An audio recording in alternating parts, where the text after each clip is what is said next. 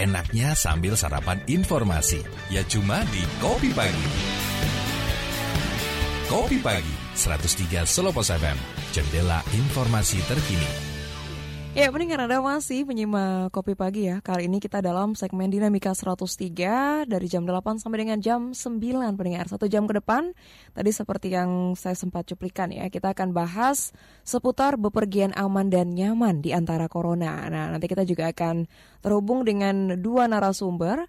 Ada Kepala Dinas Perhubungan Kota Solo, Bapak Hari Prihatno ya, dan juga ada Bapak Joko Stiowarno nih, seorang uh, dari Ketua Bidang Advokasi dan Kemasyarakatan Masyarakat Transportasi Indonesia Pusat ya dan juga pengamat transportasi nasional dari Universitas Katolik Sugio Pranoto. Nah, terkait dengan jumlah kasus virus corona atau COVID-19 di Indonesia yang semakin bertambah pendengar, hal ini tentunya semakin mengkhawatirkan ya khususnya bagi masyarakat Indonesia. Beberapa negara luar seperti Jepang, dan juga Amerika Serikat sudah menerapkan kebijakan melakukan sterilisasi kendaraan umum dengan cairan disinfektan ya, untuk mencegah penularan penyakit ya seperti di bus, kemudian juga komputer sampai dengan kapal feri pun sudah dibersihkan setidaknya empat kali sehari menyusul wabah COVID-19.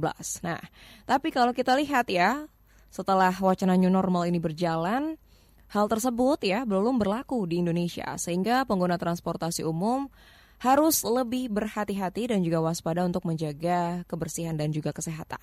Pembatasan sosial berskala besar atau PSBB transisi di Jakarta merupakan masa menyongsong new normal di tengah pandemi virus corona yang mewabah di dunia. Setiap orang seakan dipaksa, begitu ya, kita kan mau tidak mau ya, bisa tidak bisa, harus beradaptasi dengan new normal, di mana setiap orang tetap beraktivitas seperti biasa dengan menerapkan protokol kesehatan yang ketat ya, termasuk juga dalam menggunakan transportasi umum mendengar.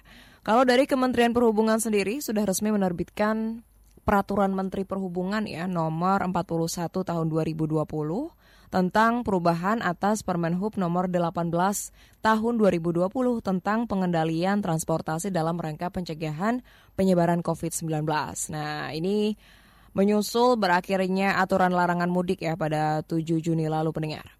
Dalam Permen Hub nomor 41 tahun 2020 ini, pemerintah menerbitkan aturan baru di sektor transportasi. Nah, salah satunya adalah soal batas kapasitas maksimal penumpang angkutan umum ya, yang sebelumnya diatur maksimal 50 persen, saat ini tidak ada lagi. Kemudian juga ketentuan yang mengatur soal kendaraan pribadi. Sampai dengan 31 Juli mendatang, kapasitas penumpang mobil pribadi masih dibatasi maksimal 50 persen pendengar, tetapi untuk uh, kapasitas angkut penumpang aturan uh, baru transportasi ya boleh melebihi 50%. persen. Nah, kalau Anda bagaimana nih saat ini nih? Apakah punya strategi khusus begitu untuk tetap bepergian dengan aman dan nyaman tentunya di masa peralihan ya kita menyongsong new normal pendengar? Apa nih kalau misalkan Anda bepergian saat ini sudah beranikah untuk menggunakan transportasi umum atau masih menggunakan kendaraan pribadi? Pendengar Anda bisa pakai apa? Biasanya bisa ya sharing pagi hari ini di 081226 103 103 terus gimana sih tips aman gitu ya selama berkendara agar tidak terpapar virus Silakan bergabung ya di 081226 103 103 pendengar kami undang. Kemudian juga bisa sampaikan pendapat melalui line telepon di 739 389 dan 739367. Nanti kita akan ngobrol ya uh, di segmen berikutnya bersama dengan Pak Hari Prihatno ya kita juga masih mencoba terhubung pendengar nanti Anda juga bisa bergabung. Kita masih bahas seputar bepergian aman dan nyaman di antara corona. Kalau Anda melihat di Solo seperti apa sih? Kan pada pekan lalu kita juga sempat angkat ya di mana sudah mulai ramai kembali begitu jalan-jalan di kota Solo, kemudian ditakutkan nanti masih ada yang tidak menerapkan protokol kesehatan. Nah, kalau bepergian seperti apa? Kita akan bahas ini dalam Dinamika 103 sampai nanti jam 9 pagi. Hai, aku Citra Kirana. Aku mau cerita sedikit nih soal hijabku. Dulu aku berhijab karena peran aku, tapi setelah lima tahun, aku memutuskan buat jadiin hijab sebagai komitmenku. Otomatis, aku harus menjaga kesegarannya dong, karena hijabku adalah titik suksesku. Nah, biasanya kalau abis aktivitas di luar seharian, hijab kan suka bau apek banget tuh. Tapi buat aku enggak. Sampai pada nanya, Ciki, pakai parfum apa sih? Wangi banget. Aku bilang, aku pakai yang baru. Wah, mereka langsung pada penasaran. Pakai apa? Pakai apa? Aku jawab, aku pakai Royal Parfum Series by Socklin Hijab Black Velvet. Pelembut pakaian konsentrat untuk hijab dan pakaianku. Fresh Guard formulanya menjaga kesegaran di serat kain terhalus dan rapat. Royal Active Touch-nya tebar parfum mewah dan elegan sepanjang hari. Aku dan hijabku jadi segar dan wangi terus. Royal Parfum Series by Socklin Hijab Black Velvet. Send for success.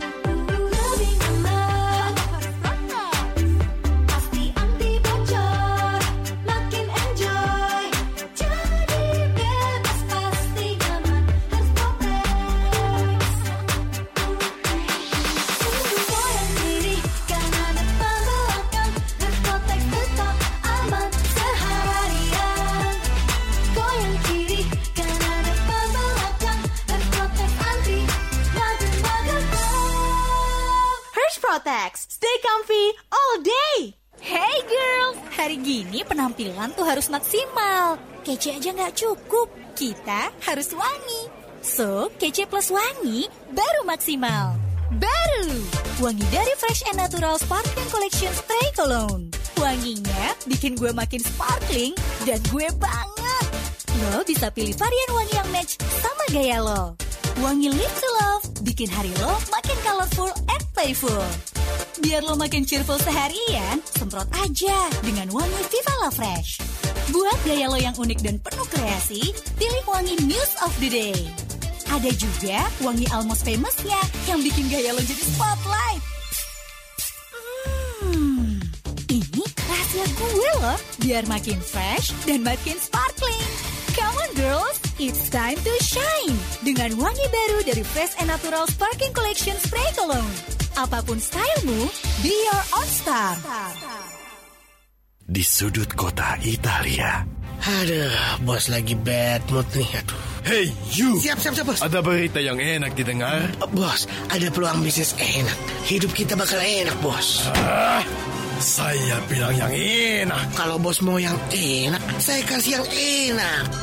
Pelayan, bawakan top cappuccino sekarang. Hmm, aroma apa ini? Silahkan, bos. Ah, delicioso, crunchy cocomalnya. Gimana, bos? Enak! Kopi apa? Top cappuccino. Baru Top Cappuccino dari biji kopi spesial dengan milky foam yang lebih tebal dan taburan crunchy chocomal. Aromanya, hmm, so good, taste so delicioso. Kalian semua, cobain Top Cappuccino. Top Cappuccino, the Italian taste of cappuccino dari Wingsfood. Minum kopi enaknya sambil sarapan informasi. Ya cuma di Kopi Pagi. 103 Selopos FM. Jendela informasi terkini. Ya, pendengar Anda kembali bergabung di segmen Dinamika 103 ya dalam Kopi Pagi, masih sampai nanti jam 9. Dan kita masih bahas seputar bepergian aman dan nyaman di antara corona pendengar. Anda bisa bergabung tentunya di 081226 ya. Nah, kalau dari Kemenhub sendiri ya, aturan baru di sektor transportasi yang pertama adalah kapasitas penumpang angkutan umum boleh melebihi 50 persen.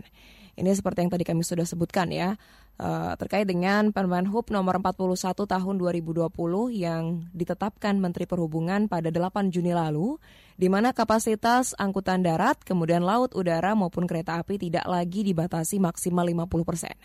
Tapi pelonggaran kapasitas angkut ini dilakukan secara bertahap ya dan menyesuaikan dengan kondisi persebaran COVID-19 di masing-masing daerah pendengar. Kemudian juga kapasitas penumpang mobil pribadi masih dibatasi maksimal 50 persen. Ya, kemudian kalau dari angkutan transportasi darat mulai longgar bertahap, kalau udara penumpang pesawat bisa menggunakan surat keterangan sehat ya. Dan kalau kereta api untuk reguler ya karena kita tahu dalam masa PSBB kemarin kan adanya hanya kereta luar biasa itu KLB ya.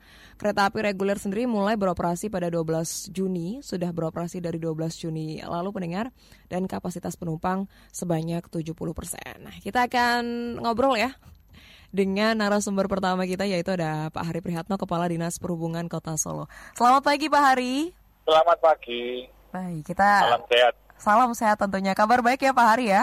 Alhamdulillah. Baik, nah kita ganggu dikit nih Pak nih akan ngobrol Boleh, boleh. Ya. seputar bepergian aman dan nyaman di antara corona. Karena kan ini semua sudah kembali ke kantor begitu ya Pak ya, karena Ya, sudah ya. ada pelonggaran di Solo pun sudah mulai ramai Ya. di jalan nih. Kalau pengamatan dari di sub sendiri nih Pak Hari, apakah Ya. memang masyarakat Solo sudah benar-benar back to new normal begitu Pak? Jadi gini, eh, dengan eh, istilah new normal itu kan memang eh, mau tidak mau kita kan harus beraktivitas ya. Mhm. Karena di samping eh, masalah perekonomian, tentunya masalah kesehatan tetap harus kita diperhatikan. Hingga di Solo sendiri kondisi transportasi ini memang kelihatannya sudah kembali seperti biasa kan. Mhm. Nah, di mana-mana sudah mulai bergerak, mobilitas sudah mulai ya banyak lah. Mungkin ada kemacetan, sedikit kemacetan. Ya itu itu konsekuensi yang sudah di kita sudah mulai beradaptasi dengan kondisi yang baru kan begitu pak. Mhm. Tetapi ya, kita semua Pak Wali juga pemerintah kota berharap untuk masyarakat yang beraktivitas tentunya harus tetap mentaati protokol kesehatan yang ditentukan. Termasuk nanti masalah transportasi, terutama transportasi massal itu kita nanti juga tetap harus melakukan itu eh, apa namanya eh, sesuai dengan protokol kesehatan pembatasan jumlah penumpang yang 50% itu kemudian kendaraan pribadi ya kita harapkan itu juga Nah, ya itu kan keluarga ya kita tidak bisa menjustifikasi atau menilai bahwa itu keluarga atau bukan Mhm. tapi tetap harus hati-hati. Itu yang apa namanya kondisi Solo sekarang ini. Baik. Termasuk fenomena eh, apa sepeda. Oh ya, itu juga ya Eh, Pak ya. Oh itu itu sangat juga ya apa ya? Menurut saya itu harus ekstra hati-hati diberitahukan kepa- eh, kepada seluruh masyarakat. Kemarin saya dapat video yang di Tawangmangu itu itu seperti tidak ada apa-apa itu macet orang bersepeda kan. Ya jangan-jangan nanti ya mudah-mudahan tidak terjadi lah penularan baru kan kemudian. Baik. Jadi new normal tapi juga tetap harus ingat protokol kesehatan dan menerapkan gitu Pak Hari. Tetap tetap mbak, tetap harus itu tetap harus. Hmm. Eh, sering saya sampaikan bahwa kalau yang tertular satu orang itu Hmm. dampaknya di keluarga di masyarakat sekitarnya Mhm. itu yang perlu diperhatikan gitu. Jadi termasuk Pak Wali itu sekarang konsennya pada anak-anak juga. Iya. itu konsen banget di situ. Nah, mengenai kaitannya dengan transportasi, tentunya kita berharap juga terus kita akan melakukan sosialisasi untuk supaya juga eh, dalam penggunaan transportasi massal maupun pribadi maupun sepeda Mhm. ya harus memenuhi protokol kesehatan yang sudah ditentukan. Oke. Jadi Ya. tetap harus ingat protokol kesehatan. Nah, kalau Tetap, misal tetap, ya. Hmm. Gimana? terkait dengan angkutan umum nih Pak nih di Solo Ya. apakah sudah beroperasi normal saat ini?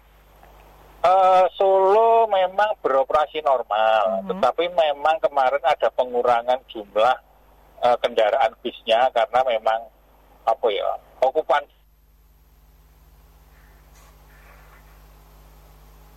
tanggal 4 Juli Mhm. pemerintah kota dengan Kementerian Perhubungan akan meluncurkan BSP Mbak Oh iya. yang sudah di, di apa disubsidi oleh pemerintah pusat dilonceng untuk koridor 34. Mhm. Nah, itu pun harus sesuai dengan protokol kesehatan yang ketat. Tidak boleh eh, apa ya melanggar lah katakanlah. Ya itu SOP-nya kan juga sangat ketat sekali kan. Baik. Gitu.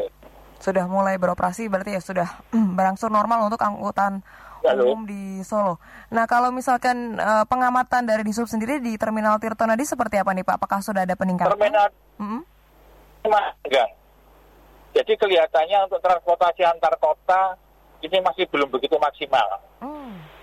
Kemudian, nah mungkin kalau yang dari Jakarta kan, anu toh, mbak, apa namanya ke, ke- dari Solo ke Jakarta itu kan eh, kelihatannya persyaratannya kan juga masih tetap Iya. harus ada SIKM dan sebagainya. Tapi kalau dari daerah-daerah lain ke timur itu nggak menggunakan itu. Tetapi mungkin masyarakat sudah menyadari bahwa daerah timur kan juga termasuk apa ya zona pekat merah kan begitu katanya. Ya mungkin dengan dasar itu sehingga masyarakat sendiri mungkin agak juga membatasi kepergian.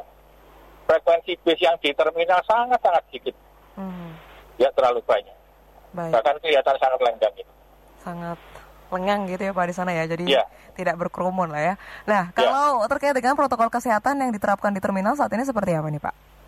protokol kesehatan terminal tetap mbak sesuai dengan dari awal dulu eh, pada saat eh, muncul pertama sampai sekarang tidak ada perubahan jadi tetap eh, apa namanya disinfektan ataupun cuci tangan terus dicek kesehatan se- apa namanya termogan Mhm. itu tetap seperti itu jadi malah sekarang itu tambah diperketat kelihatannya Tambah diperketat ya Pak. iya Apalagi di ya eh, kita kita istilahnya apa ya jagani lah Mhm. virusnya itu kan juga cepat beradaptasi ya cepat beradaptasi. Baik, Pak Hari, mungkin ada imbauan nih untuk masyarakat Solo ya, yang mungkin saat ini masih takut untuk bepergian di masa Ya kalau pandemi, di masa new saya normal. kepada masyarakat Solo. Hmm. Halo, Ya, silakan Pak. halo. Ya, halo Pak Ya, Hari. Jadi Ya, saya silakan. saya berharap kan protokol kesehatan eh, kalau beraktivitas Mhm. jangan nanti eh, menggunakan itu merasa terkurangi aktivitasnya karena adanya itu. Makanya di new normal itu kan diharapkan kegiatan itu berjalan seperti biasa, tetapi kesehatan tetap harus dijaga, termasuk dalam beraktivitas apa pun. Baik. Pak Hari masih bisa tersambung? namanya Mhm. eh, tetap harus menggunakan masker, Mhm. kerumunan jaga jarak itu sangat penting karena memang eh, kita juga menjaga Solo mungkin kondisi baik tapi sekitar kita kan masih belum Iya. ya karena Solo sendiri kan lalu lintas padat itu adalah kendaraannya dari luar kota pak Hmm, sampai saat ini ya Pak ya? Solo Pak, tapi kalau kendaraan Solo sendiri kelihatannya nggak nggak ada nggak begitu banyak tapi aktivitas malam kan sepi Mhm. Tapi begitu aktivitas hari-hari biasa, itu yang dari eh, Solo Raya masuk Solo luar biasa. Jadi kami perhatikan itu kalau Sabtu, libur itu sangat sepi sekali. Tapi begitu hari biasa dari luar kota banyak sekali. Banyak sekali. Itu yang terjadi di Solo. Ah, baik.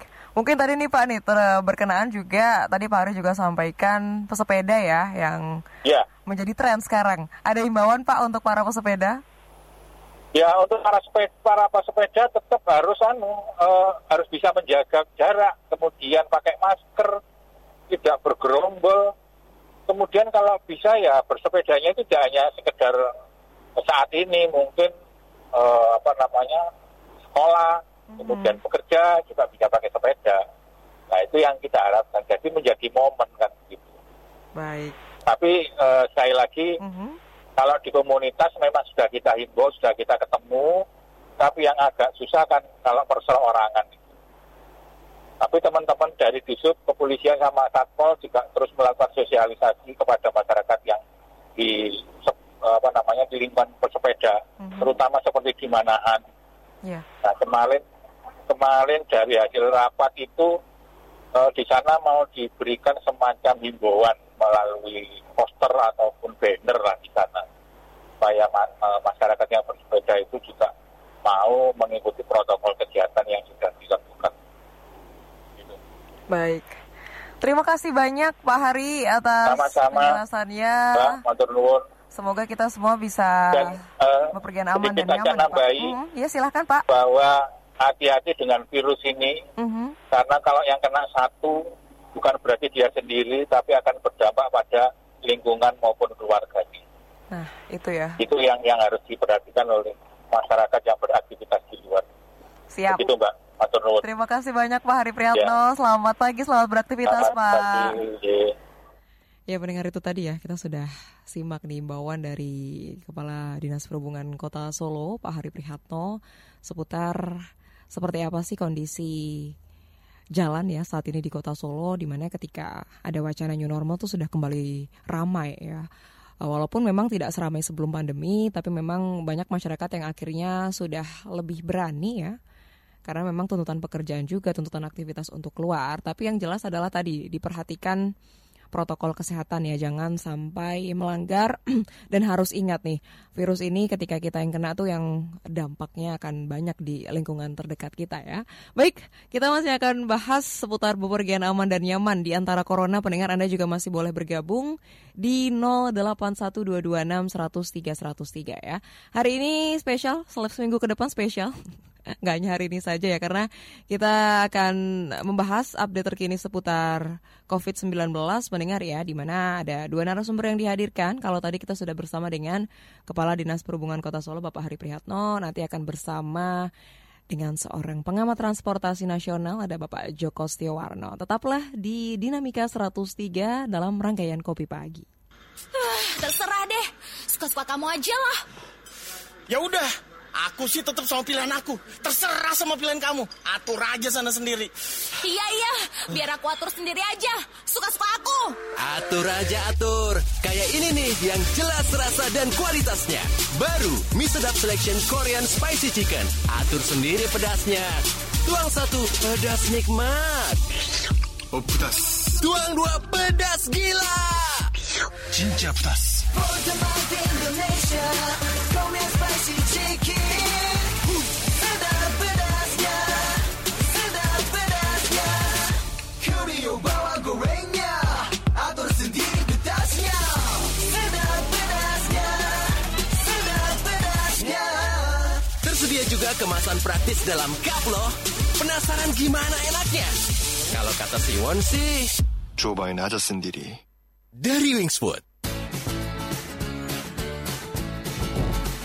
Ah, udah seminggu lebih nih work from home. Kapan ini musim virus kelarnya? Sabar aja. Sekarang yang paling penting kita sama-sama putusin rantai penyebaran virus corona. Eh, terapin gerakan Love Your Family More yuk. Gimana caranya? Love Your Family More artinya kita tuh lebih menyayangi keluarga dengan cara-cara kayak gini nih. Patuhi anjuran pemerintah untuk tetap di rumah dan hindari pergi ke tempat keramaian. Ajak keluarga rutin cuci tangan dengan sabun dan air mengalir. Pakai juga hand sanitizer jika sedang bepergian. Dan jangan lupa, mandi minimal dua kali sehari. Wah, kalau itu sih harus. Rutin berjemur di pagi hari dan olahraga teratur. Perkuat daya tahan tubuh dengan pola makan sehat. Dan istirahat cukup. Setuju. Yuk, yuk, yuk. Stay clean and love your family more. Pesan kepedulian ini dipersembahkan oleh Nuvo. Nuvo datang. Kuman pergi. Wingscare.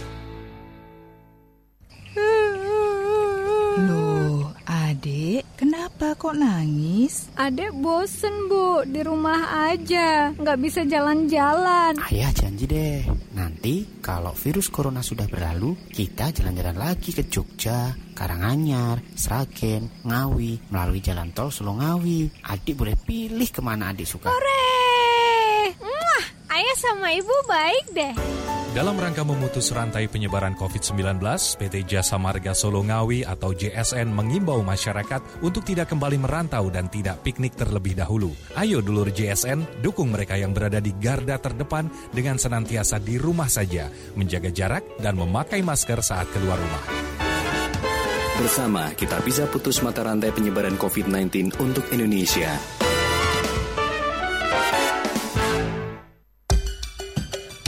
Solo.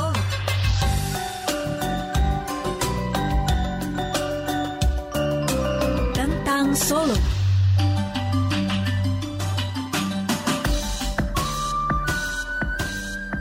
Tahukah Anda, Gedung Juang 45 yang berlokasi di Jalan Mayor Sunario, Kedung Lumbu, Kecamatan Pasar Kliwon Solo, didirikan pada tahun 1876 oleh pemerintah Hindia Belanda.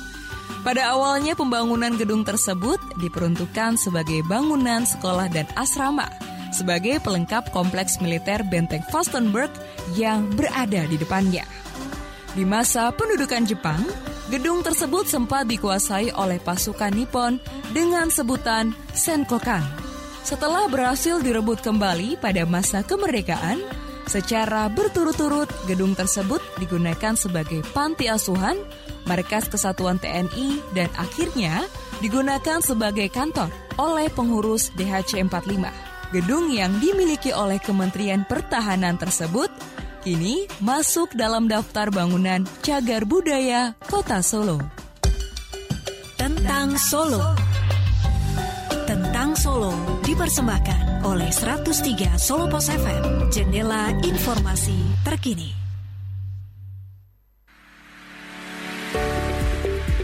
Nikmati kopinya, nikmati informasinya. Hanya di 103 Solo FM, jendela informasi terkini. 103 Solo Pos FM Jendela Informasi terkini pendengar. Anda masih simak dinamika 103 ya. Kita masih bahas seputar bepergian aman dan nyaman di antara corona pendengar ya di masa new normal ini.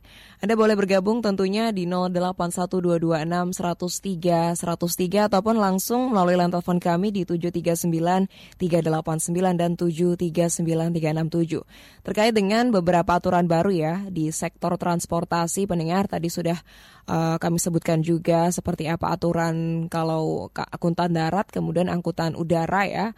Untuk kereta api luxury sendiri kapasitas penumpang maksimum 100% karena memang berbeda dengan kereta api reguler dari segi penataan tempat duduk. Kemudian kalau angkutan kereta rel listrik ya atau KRL saat ini ada 45%. Nah, terkait dengan tarif angkutan umum ya yang kemarin juga sempat menjadi perbincangan kalau dibatasi tentunya akan mengurangi pemasukan ya dari sektor transportasi. Tapi dipastikan tidak naik pendengar.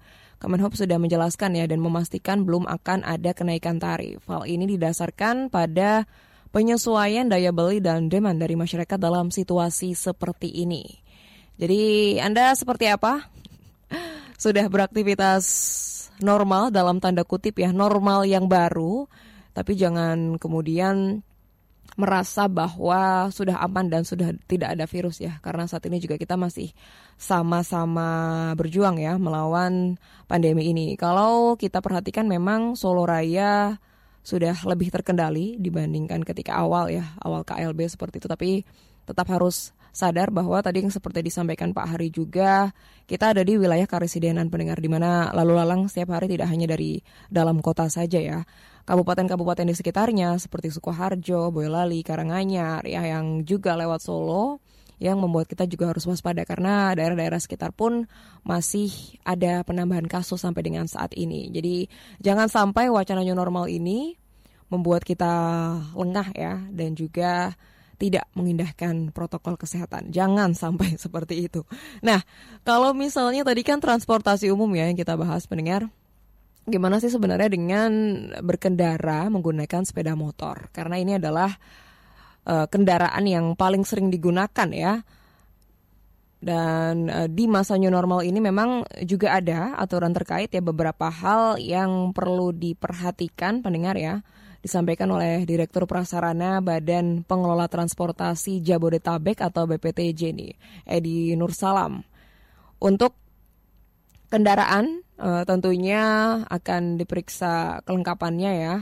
Misalnya memakai masker, kemudian menggunakan jaket, menggunakan sarung tangan, kemudian helm. Nah, helm ini diimbau untuk tidak digunakan secara bergantian. Jadi masing-masing. Nah, kalau misalkan kita lihat dari beberapa properti ini ya, sebenarnya sebelum pandemi pun mungkin Anda juga sudah menggunakan peralatan ini secara lengkap gitu karena supaya melindungi kulit ya dan juga tubuh gitu seperti memakai masker. Banyak kan ya yang untuk menghalau debu ataupun polusi pendengar ya. Kalau dari seorang pengendara motor memakai masker, memakai jaket, sarung tangan ya, kemudian pakai helm dan untuk menggunakan motor pribadi diusahakan hanya satu orang saja. Nah, kalau misalnya Anda terpaksa menggunakan sepeda motor orang lain ya, misalnya naik ojek, itu tentunya penumpang sebisa mungkin menggunakan jaket, kemudian sarung tangan dan juga helm pribadi. Ini ya yang harus mulai diterapkan. Kalau biasa kan naik ojek online, kita kan sudah dibawakan oleh si driver ya helmnya pendengar. Kalau sekarang ayo kalau bisa benar-benar harus segala sesuatu tuh punya kita sendiri. Egois dalam hal ini tidak apa-apa ya demi keselamatan kita bersama, demi keamanan bersama. Juga kalau Anda beraktivitas di luar ya, apalagi yang sudah ngantor lagi sekarang diperhatikan juga nih. Dari mulai alat makan ya, tidak hanya terkait dengan transportasi saja pendengar, tapi aktivitas juga segalanya harus kita adaptasi ya di masa new normal ini alat makan jangan bergantian, kemudian juga alat ibadah ya. Anda yang bawa mukena, bawa sajadah tuh kalau bisa bawa sendiri. Kemudian jangan lupa juga untuk tetap terapkan physical distancing. Kita masih mencoba terhubung ya dengan narasumber yang kedua, pendengar ya ada Bapak Joko Stiowarno. Tapi kita akan sapa dulu deh yang sudah bergabung pagi hari ini. Ada Pak Sulistyo di Triagan ya. Tanggapan saya tentang bepergian secara aman. Jujur kalau saya pribadi belum berani bepergian naik angkutan umum jenis apa pun. Masih memilih naik motor pribadi saja dengan tetap protokol kesehatan dan juga protokol keamanan berkendara, defense riding and driving. Kalau masih banyak model orang marah-marah bila disarankan mengenakan masker, kemudian model orang-orang yang melawan petugas kesehatan, Terus kapan COVID-19 ini lenyap? Banyak loh orang-orang yang sok merasa sangat ampuh dan kebal terhadap COVID-19. Pilih lebih banyak di rumah, mengingat usia saya sudah 69 tahun. Baik, terima kasih Pak Sulis ya. Ya ya memang kita tuh keluar memang harus ketika memang ada kepentingan saja dan bukan untuk berlama-lama di jalan ya. Jadi bukan buat muter-muter gitu.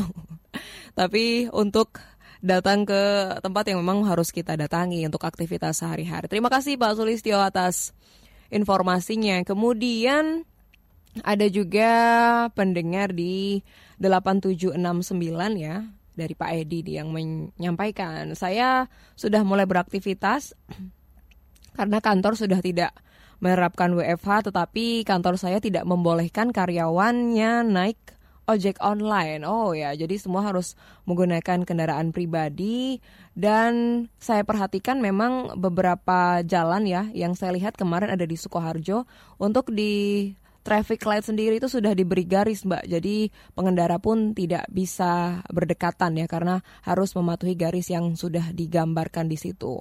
Jadi seperti sirkuit deh. Oh iya ya. Ya, di Sukoharjo sudah seperti itu. Saya kemarin juga sempat lihat itu di dekat Proliman itu ya, Pak Edi ya. Terima kasih sudah bergabung.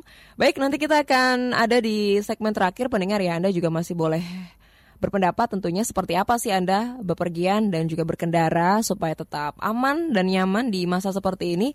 Silakan bergabung di 081226 103 103 dalam Dinamika 103. Gue Ciko Jericho. Ini cerita gue dan teman waktu mancing di pulau. Gue dapat kerapu, tenggiri, kakap. Eh buset, berakuda. Terus mau kita panggang nih ceritanya. Eh apes, kita lupa bawa bumbu masak. Untung gue selalu bawa kedelai hitam spesial kecap sedap. Temen gue nanya, kecap doang bro? Emang enak? Sambil ngeledek. Singkat cerita, gue bakar ikan di atas api unggun. Penasaran? Temen gue nyamperin. Dia bilang, Bray, aromanya sedap banget. Sambil lihat ikan panggang gue, dia ngomong, Wih, kecapnya benar-benar hitam. Caramelize lagi. Bah, sedap nih. Terus gue bilang, itu kedelai hitam spesial kecap sedap baru. Eh, dia main nyerobot aja. Bah, kecapnya meresap sampai ke dalam. Gue bilang, itulah rasanya kecap dengan high quality black bean. Akhirnya kita makan bareng deh sampai kenyang.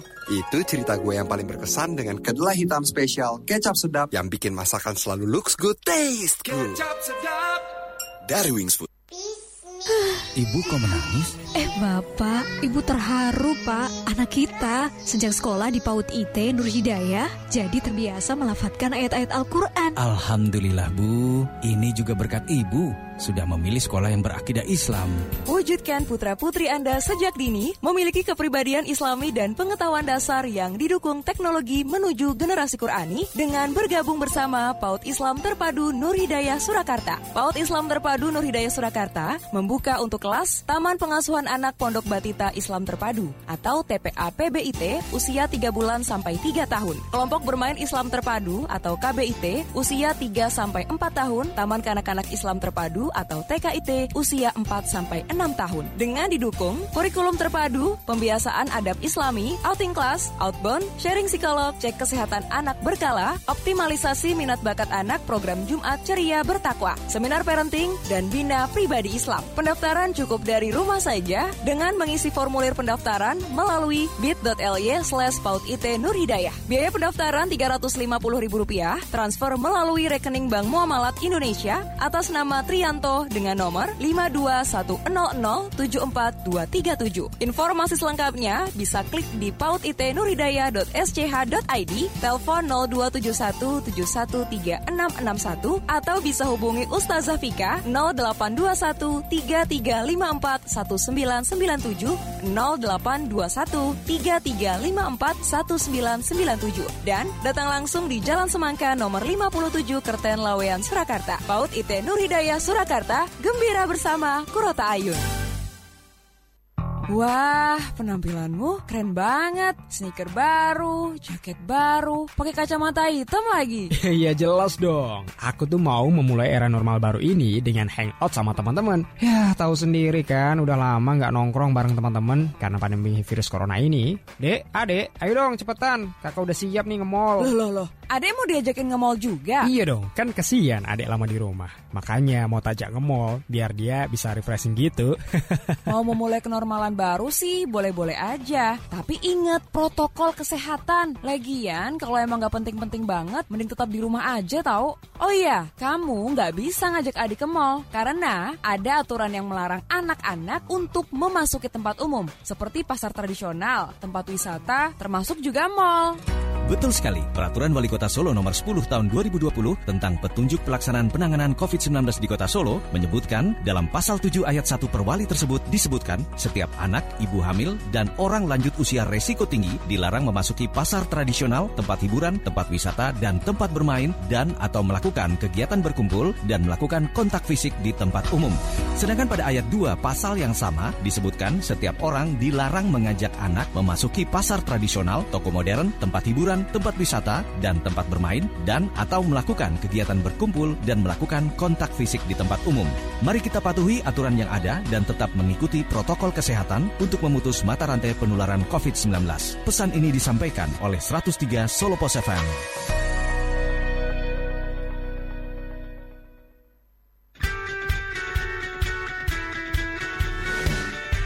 Minum kopi enaknya sambil sarapan informasi. Ya cuma di Kopi Pagi. Kopi Pagi, 103 Solo Pos FM. Jendela informasi terkini. Ya mendengar Anda masih di Dinamika 103 rangkaian acara dalam Kopi Pagi ya kita masih bahas seputar gimana sih caranya bepergian aman dan nyaman di antara corona pendengar nih. Apakah Anda termasuk orang yang masih takut ya dan memilih untuk di rumah saja atau mau tidak mau suka tidak suka harus keluar. Jadi memang harus tetap menerapkan protokol kesehatan ya dalam sektor transportasi. Nah, yang diatur bukan hanya ketika berkendara saja pendengar ya, tetapi selepas berkendara pun, usai bepergian pun ada ya protokol kesehatan yang harus diikuti oleh masyarakat. Yang pertama adalah melepas semua atribut yang menempel di badan sebelum masuk rumah nih. Seperti sepatu, kemudian juga jaket, helm, sarung tangan, masker, ya itu dicopot di luar, di teras lah ya. Kemudian Atribut tersebut sebisa mungkin langsung dipisahkan untuk segera dicuci bersih ya supaya tidak menyebarkan kotoran ke dalam rumah. Kemudian juga hal lain yang wajib dilakukan adalah mengganti pakaian dan langsung membersihkan diri atau mandi pendengar. Hal ini dilakukan agar membersihkan diri dari kotoran yang ada di luar rumah ya. Kemudian nih misalkan Anda beraktivitas menggunakan masker ya, masker kain kalau sekarang yang dianjurkan. Nah, misalnya sudah lebih dari enam jam itu diimbau untuk mengganti masker. Jadi jangan lupa juga untuk membawa masker cadangan ya karena di jalan pun kita kan masih juga harus menggunakan masker dan di jalan juga resiko terkena debu tidak hanya terkait dengan virus corona saja kan lebih besar pendengar ya. Jadi diimbau untuk uh, memakai dan membawa masker cadangan ya karena misalnya nih dalam keluarga Anda anda saja yang keluar ya karena harus bekerja, kemudian ada orang tua di rumah dan mereka yang sudah mematuhi protokol kesehatan tetap di rumah saja tetapi Anda yang tetap keluar, maka dari itu Anda yang berpotensi ya menjadi carrier dalam COVID-19 ini juga harus tahu seperti apa uh, melakukan atau beraktivitas supaya sama-sama aman untuk seluruh anggota keluarga pendengar ya. Banyak aturan terkait dengan protokol kesehatan ya di masa new normal seperti ini untuk aturan KRL pun diperketat ya. Pemerintah memperketat aturan bagi masyarakat yang ingin naik kereta listrik atau komuter lain. Dari PT Kereta Komuter Indonesia sendiri sudah mengeluarkan aturan baru bagi seluruh penumpang KRL pendengar. Salah satunya adalah larangan menggunakan handphone dan berbicara pada saat di dalam kereta. Nah, ini ternyata juga diatur ya. Dan aturan baru yang dikeluarkan oleh KCI bagi semua penumpang KRL.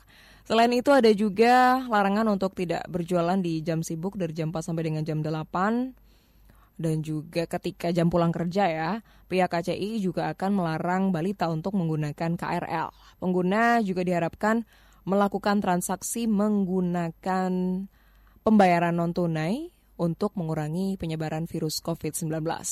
Larangan untuk balita ini akan berlangsung mulai sudah berlangsung ya, sudah berlangsung sejak 8 Juni lalu pendengar dan setiap calon penumpang KRL ya wajib menggunakan masker ataupun akan dilarang untuk memasuki area stasiun. Aturan new normal ini tentunya akan menjadi kebiasaan baru yang akan dan harus diterima oleh masyarakat ke depannya. Selain bertujuan untuk mengurangi penyebaran virus, aturan ini juga dianggap membuat masyarakat menjadi lebih tertib ya terhadap kebersihan diri sendiri pendengar. Jadi Anda yang saat ini harus tetap keluar ya, tetap bepergian, tetap protokol kesehatan tentunya harus dipatuhi.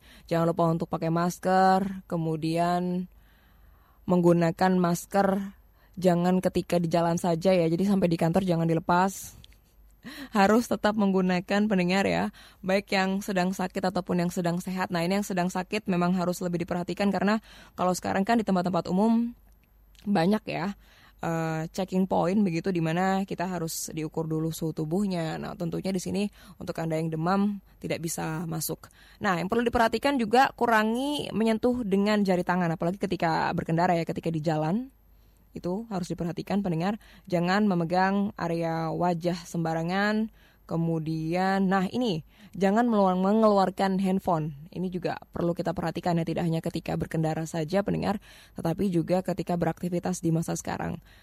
Karena ponsel ini merupakan salah satu benda yang paling banyak mengandung virus dan bakteri. Tidak hanya corona saja ya kan biasanya kita bawa terus kemudian juga diletakkan di sembarang tempat. Ya bahkan juga tidak sedikit yang membawa ponsel ke toilet umum. Untuk itu ya sebaiknya selalu bersihkan ponsel ataupun handphone secara berkala dengan tisu basah atau alkohol swab pendengar dan tentunya yang paling penting segera cuci tangan ya. Baik itu sehabis bepergian kemudian setelah turun dari transportasi umum ataupun akan naik Jangan lupa untuk mencuci tangan setelah tiba di rumah ataupun ketika akan berangkat. Atau bisa juga menggunakan hand sanitizer berbasis alkohol setelah naik transportasi publik.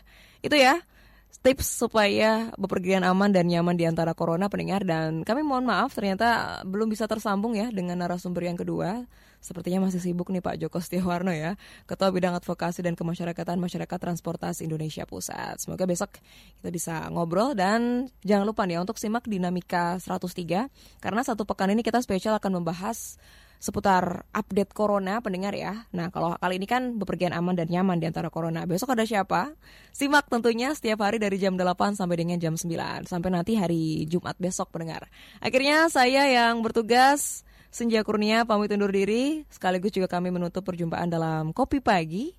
Selepas kilas peristiwa pukul 9, nanti kami akan temani Anda dalam ekonomi dan bisnis sampai dengan jam 10, kemudian jam 10 sampai dengan jam 11 ada lintas kota ya. Tetaplah di 103 Solo Pos FM, selamat pagi, sampai jumpa.